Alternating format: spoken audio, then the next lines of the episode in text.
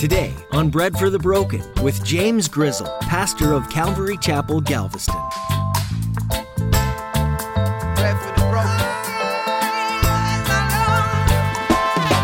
After all, the food we eat comes from the hand of God and not from the supermarket. And we all need to pray, give us this day our daily bread. Reference from Matthew 6 11. All the land belongs to God. If you have surrendered your life to Jesus, you belong to Him. You were His servant. And uh, and it, it's a beautiful story that we have here where, where Jesus would come and, and rescue us. He would come and redeem us. The hero of the story dying for the villains of the story. We enjoy accomplishing things on our own, don't we? It feels good to achieve something knowing that we were the ones that were solely responsible. And yet, it doesn't always work out that way. There are things in this life that we just will never be able to accomplish on our own. Today, Pastor James reminds us that we need to put all of our trust in God if we want to reach our greatest potential. It's hard to let go of our sense of power, but if we give it all to God, He'll give us the greatest sense of purpose that we've ever experienced. Now, here's Pastor James in the book of Leviticus, chapter 24, with today's edition of Bread for the Broken.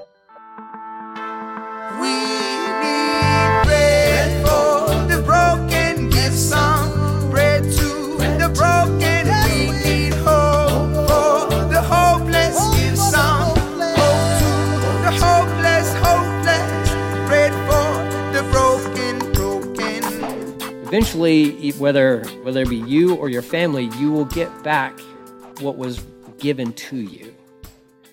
What's cool about this whole redemption language is that the fact that Jesus redeemed us. He bought us back, right? He stepped in and paid the price for us. He redeemed us. Incredible. Verse 29, this is uh, uh, just a little interesting insight here. It says, Anyone who sells a house inside the walled town has the right to buy it back uh, for a full year after its sale. During that year, the seller retains the rights to buy it back. But if it is not bought back within a year, the sale of the house within the walled town cannot be reversed. So it's a done deal. Why is that? Because there's no land attached to it, right? And sometimes it's like a house that was built in the wall itself. So you don't, you're not harvesting any crops or anything because you're, you're, this is urban. You're living in the city. So there's no land associated with this house. It's just a house. And God says, oh, yeah, after a year, it's yours. It's yours. Okay? But if the house is connected to land or property, then that has to eventually go back to the original family. So if you don't want to have to worry about any of that stuff, then you buy a house built in the wall of the city, and there you go. And after a year, you're like, I never have to worry about somebody showing up at my door and like, hey, I'm here. This is my land. You got to move out. Okay? Your Jubilee. Woohoo. Good for me, bad for you. Adios, right? Like you go back to your land. That's, this is how it's set, okay? Uh, it says, let's see, but in the village, a house in the village, uh, a settlement w- without fortified walls, obviously, will be treated like property in the countryside. Such a house may be bought back at any time, and it must be returned to the original owner in the year of Jubilee. Okay, so, so you have the house on the, in the wall, can't be bought back after a year. But anywhere outside of that, the person who originally owned that and all that good stuff, if they get the money, they can show up and be like, hey, I'm here for my house. I'm here for my house. And you're like, well, this doesn't seem right. Like, I just moved in. We just unpacked the boxes. Do you know how long it takes to unpack boxes after you move into a house?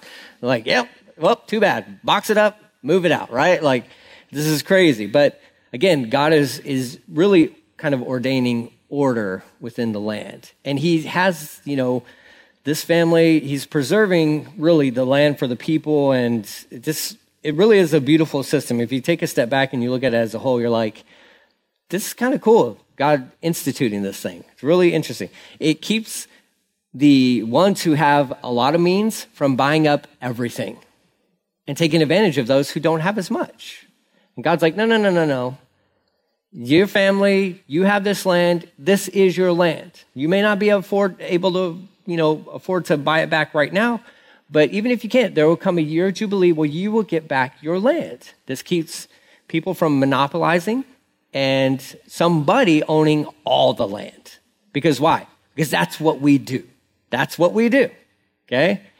So God is watching out for all of his people. It's brilliant. Verse 32 The Levites will always have the right to buy back a house they have sold within the towns allotted to them.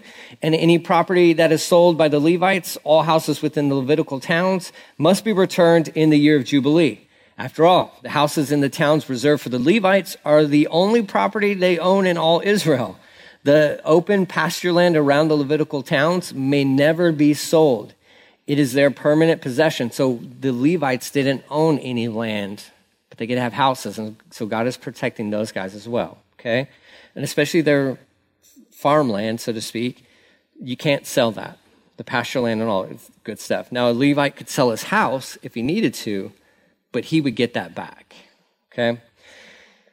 If one of your fellow Israelites falls into poverty, okay? Life happens, things happen, falls into poverty, and cannot support himself, Support him as you would a foreigner or a temporary resident and allow him to live with you. That's loving your neighbor. That's pretty impressive. Like, oh, he's fallen onto hard times. Well, sorry about you. Better luck next time, right? Like, oh man, things will turn, things will get better. I'll pray for you. I'll pray for you, right? No, God's like, no, you should just let him live in your house. You're like, no, not, no, that's good. That's an Eastern thing, God, because in the West, we don't do these things, right? He's saying, look, if you can help somebody out, then help them out. Then help them out. It doesn't always look like you inviting them into your house and all that good stuff. Some of you have done that, and that's, that's an amazing thing. It's bigger, it's broader than that. If somebody falls on a hard times and they need help, then as, as family, we step in and we help them out. That's just what we do. It's what we do. If you can, then go for it. Says, do not charge interest or make a profit at his expense. Instead, show your fear of God by letting him live with you as your relative, right? So he has to say this because people in this land, and they would be like, okay, I'm going to take advantage of you. You can live with me. Here's what rent is. And then I'm going to add some interest onto that rent. And then at the end of, you know, it's like, no, no, no, look, he's, He's your family. Bring him in as a family member. Just take care. Help him get back on his feet. That's all God's saying. And there is some protection there for the person who is like takes advantage of somebody's hospitality, right? So if they're like, okay, you're you're on your feet now, then you're out my door. All right, good. I'm glad you got back on your feet. Now you go live in your own house, right? Like you go and be responsible, okay? Don't feel like you have to keep them living with you. The goal is to get them back on their feet, okay? The goal is not to enable them. The goal is not to take advantage on either side, because we know how that works. This person could take advantage of the poor person. The poor person could take advantage of the person who has stuff. We know what that's like. It goes both ways, right? So we, we out of respect for God, we take care of each other. Remember, do not charge interest on money you lend to him or make a profit on food you sell him. I am the Lord your God who brought you out of the land of Egypt to give you the land of Canaan and to be your God. If one of your fellow Israelites falls into poverty and is forced to sell himself to you, do not treat him as a slave. Treat him instead as a hired worker or a temporary resident who lives with you, and he will serve you only until the year of Jubilee. At that time, he and his children will no longer be obligated to you they will return to their clans and go back to the land originally allotted to their ancestors. The people of Israel are my servants, whom I brought out of the land of Egypt, so they must never be sold as slaves. Show your fear of God by not treating them harshly. Okay, so it's all good, and we're like, okay, that's yeah. So I mean, you know, the term slave there is it's kind of a it's a strange one in one sense. It, they're really just hiring themselves out. Okay, that's what they're doing. They're hiring themselves out as like a worker, a laborer. So God's like, if you fall on hard times, and then offer your services to somebody. Like, get a job with them. Let them pay you. You work for them and let them pay you. And then when you can get out of that, then you get out of that. Or if the year Jubilee happens, then guess what? You're free. You're free to go. Now, here's another thing. However, you may purchase male or female slaves from among the nations around you. You may also purchase the children of temporary residents who live among you, including those who have been born in your land. You may treat them as your property. Well, this is awkward. Passing them on to your children as permanent inheritance. You may treat them as slaves, but you must never treat your fellow Israelites this way. And you're like, well, hold on. How does this, like, these are one of those passages of scriptures where we read this and we're like, Well, that just doesn't sound right. That just sound that doesn't sound good at all. So I pulled up from the internet some uh, terms here just to help us out with this a little bit. Okay, it says although it is almost impossible for us to relate in the modern world, this kind of slavery was necessary and helpful in the ancient world. Hold on. For most of humanity's history, the poorest people were sometimes confronted with the choice between death of starvation and becoming a slave. In such circumstances, it's hard to call slavery good, right? But it was certainly preferred to the alternative, as death would be the alternative. He goes on to say this term slave, because this is really hard for us, especially in America with our history, which is terrible. Terrible, okay? The Hebrew word used, tra- usually translated slave designates a subordinate, someone who is under the authority of a person above them in a hierarchy. Uh, it could be a cabinet minister serving under the king, an army officer under a supreme commander, um, or a slave under his master. The Israelite brother who is regarded as a hired servant and sojourner could be released, this is concerning the Israelite, uh, from his obligation when his debt was paid. But every hired servant or sojourner was le- released the year of Jubilee. For those who are non uh, non Jews, right? He goes on to say, um, God commanded that slaves and workers should not be mistreated. They were not to be worked excessively or to their harm. God cares about working conditions and does not want workers to be mistreated in their labor. Um, and then, uh, right before that, too, here's another kind of a clarification. The Hebrew word used here, slave, uh, should be also translated so that the connection between the statement and statement and the previous verse may be clear, right? So let's understand what slave really means. People of Israel had been slaves of the Egyptians, but they were delivered. When they were delivered, they become the property of the one who redeemed them, the Lord Himself. So, what what uh, I can't even remember his name now. Um, Guzik, yeah. Uh, what he's saying here is like it, it's hard for us Westerners to understand this idea, but in, I'm going to read you a little bit more of this too. But he's just framing it out of like we we just need to understand what was going on in this world at this time. Okay, the slaves that were happening within the Old Testament and on the Israel's part were not like slaves that we are most familiar with and people being stolen from their land. Okay? So there's, he's just trying to frame this out so that we can have a, a good understanding of this. Um, he goes on to say uh, foreign slaves uh, from debt or poverty did not have the same rights of the Israelites who went into servitude because of debt. They could be held as slaves for life, assuming their debt or obligation was never paid. Though they had been tra- treated humanely, because Exodus chapter 20 did give rules of like, if you do own a slave, you have to treat them humanely, right? Exodus 21 16 specifically says that kidnapping a man to sell him was a sin and not allowed in Israel. Later, the prophet Amos rebuked Tyre for their traffic in slaves as a violation of the covenant of brotherhood. That's in Amos 1, verses 9 through 10. This subtle yet important difference between slavery as it was and is commonly practiced and slavery as relegated in the Bible. Okay, there's a difference there. Most slavery was actually a form of kidnapping, the taking and imprisoning of a person against their will. That's a sin.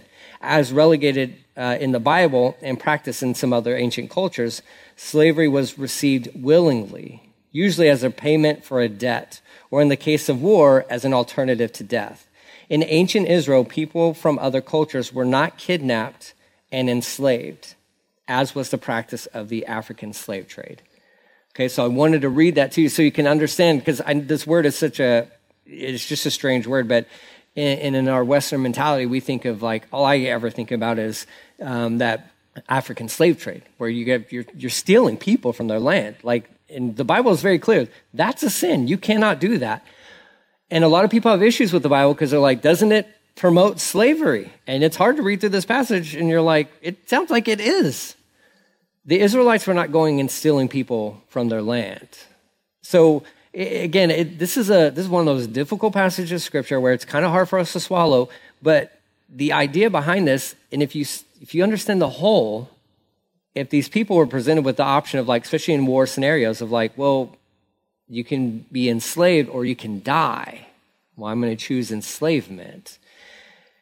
God definitely made provision or allowment for that, but within that, he also made sure that his people we're going to treat other people fairly and kindly. Okay? So, again, it, it's, it's hard for me, it's always hard for me to approach these scriptures and, and not think of the atrocities that have happened in our real recent past. But that's not what we're talking about.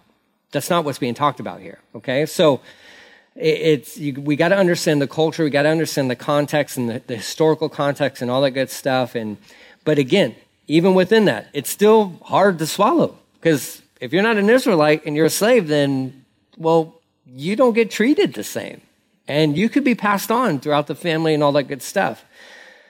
But we have to you have to still take a step back and look at it as like exodus chapter 20 god's like you you you would take care of people. You would take care. If you if you brought them into your household, then you have to take care of them, and you cannot mistreat them, and you cannot treat them as if they're not human. You have to take care of them. So there's a lot of cultures. Maybe one of these days we'll do like a topical study just on this, just to kind of get a, a, a broader picture of this. But it's hard when you read through those passages. You're just like, oh, I wish that wasn't there. But it's there. It's there. And it, it helps to know the whole context of like, man, God was, he, he was still for the, the foreigner living amongst them and all that good stuff. He's, he's telling the people of Israel, you better treat them right. You better treat them right. All right, verses 47 through 55. Uh, says, Suppose a foreigner or temporary resident becomes rich while living among you. If any of your fellow Israelites fall into poverty and are forced to sell themselves to such a foreigner or to a member of his family, they still retain the right to be bought back, even after they've been purchased. They may be bought back by a brother, an uncle, or a cousin. In fact, anyone from the extended family may buy them back.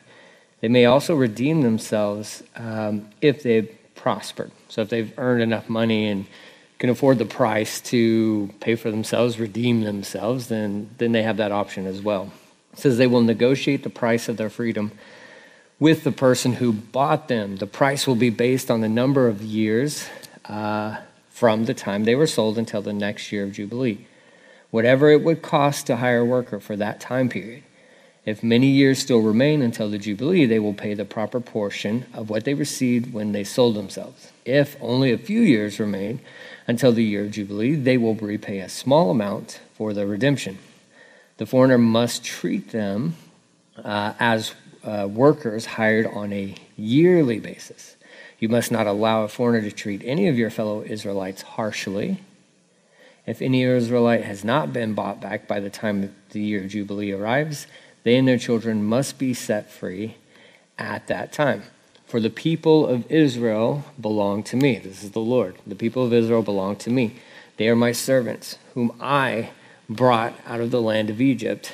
I am the Lord your God. Okay, so this last little section here is uh, really kind of brings to um, to our minds, our attentions. I think this uh, kinsman redeemer element, and we referenced this a little bit earlier, but the book of Ruth um, speaks beautifully to this concept here, uh, and that's where you know Ruth and Naomi were kind of uh, purchased in one sense. Um, by Boaz, he redeemed them, right? So he, uh, kinsman redeemer, could rescue his relatives by paying uh, the debts and recovering his land. And so Boaz was able to uh, step in and, and, he married Ruth. And uh, just, a, again, a beautiful, beautiful story from the Old Testament and only a few, uh, few books over. But that, that story from the book of Ruth is, is what we're seeing take place within this last little section here, this the kinsman redeemer stepping up and um, helping out a relative. Um, and so, what really what's really kind of cool about this section is how uh, this is a picture of Jesus and what He's done for us. Um, he became our close relative by becoming a man. We see that in Philippians chapter 2, verses 1 through 11. We also see that in Hebrews 2, 9 through 18 and he paid the price for our redemption by dying on the cross. So he willingly and freely offered up himself uh, to pay our debt. He was both able to save and he was willing to save.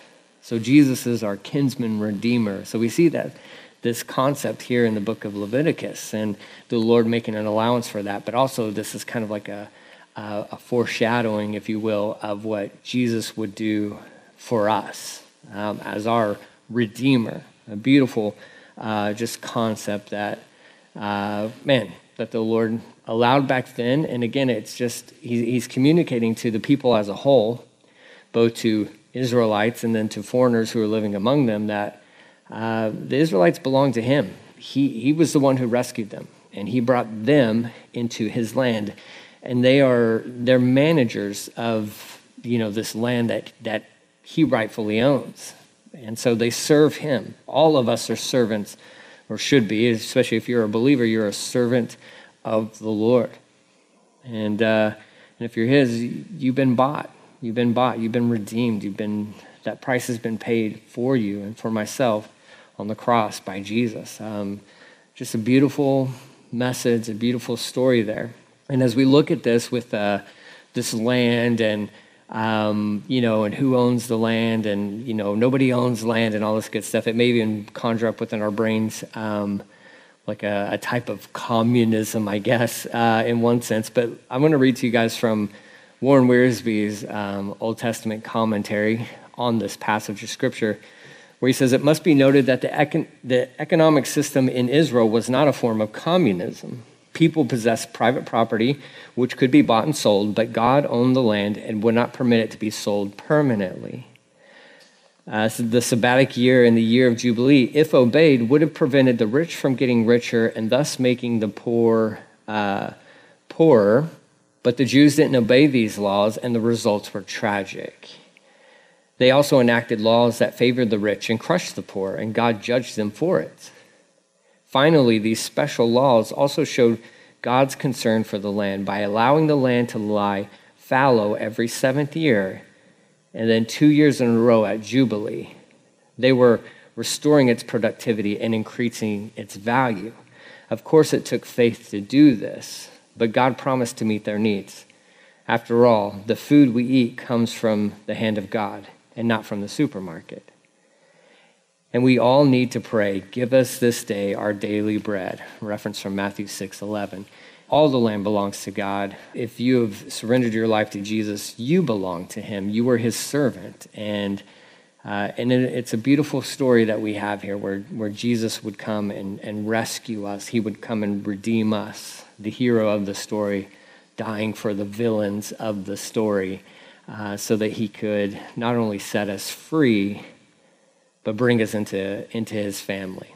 And so I think there's good stuff for us to chew on. And like I said, uh, down the road, we'll talk a little bit more about this notion and concept of, of slavery. And, and we have addressed it. If you want to go back, you can go to our website, calvarygalveston.com, and uh, listen through our study through Ephesians. I, I, believe, if I'm correct, I referenced some of this within within Ephesians. We can look into we can look into that a little bit more, and um, just uh, it's just amazing how just how compassionate God is, and how just he, he cared for the people, and not just the Israelites, but for the people who were dwelling within the land with them, and if they would have only obeyed you know, if they would have only obeyed the, the blessings that they could have seen.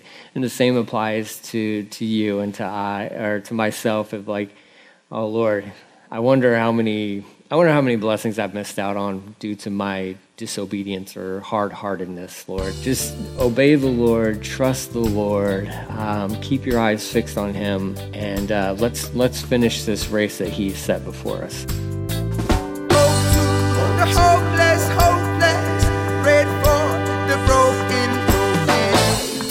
You've been listening to Bread for the Broken with Pastor James Grizzle. Pastor James is making his way through the book of Leviticus. Now, when we open the book of Leviticus, we first read these words The Lord called Moses and spoke to him from the tent of meeting. He starts talking to Moses about the offerings that the people are to bring. In chapter 1, verse 9, he says, And the priest shall burn all of it on the altar, as a burnt offering, a food offering, with a pleasing aroma to the Lord. The animals they offered were to be without blemish. Now, we know that when Jesus died on the cross, he was the perfect Lamb of God. And yet, the writer of Romans says, I appeal to you, therefore, brothers, by the mercies of God, to present your bodies as a living sacrifice, holy and acceptable to God, which is your spiritual act of worship. We no longer sacrifice animals to cover our sin, but in reverence and in worship of Jesus who paid that price for us once and for all, we offer ourselves as living sacrifices. The book of Leviticus can open our eyes to how we're to live before the King of Kings. Here at Bread for the Broken, we're committed to helping people find hope and new life in Jesus. To hear other great messages filled with that hope and life, head over to breadforthebroken.com. Once again, that's breadforthebroken.com. Or you can find us on Facebook, where we live stream all of our services. That's all that we have for today. Pastor James will be back with you next time, right here on Bread for the Broken.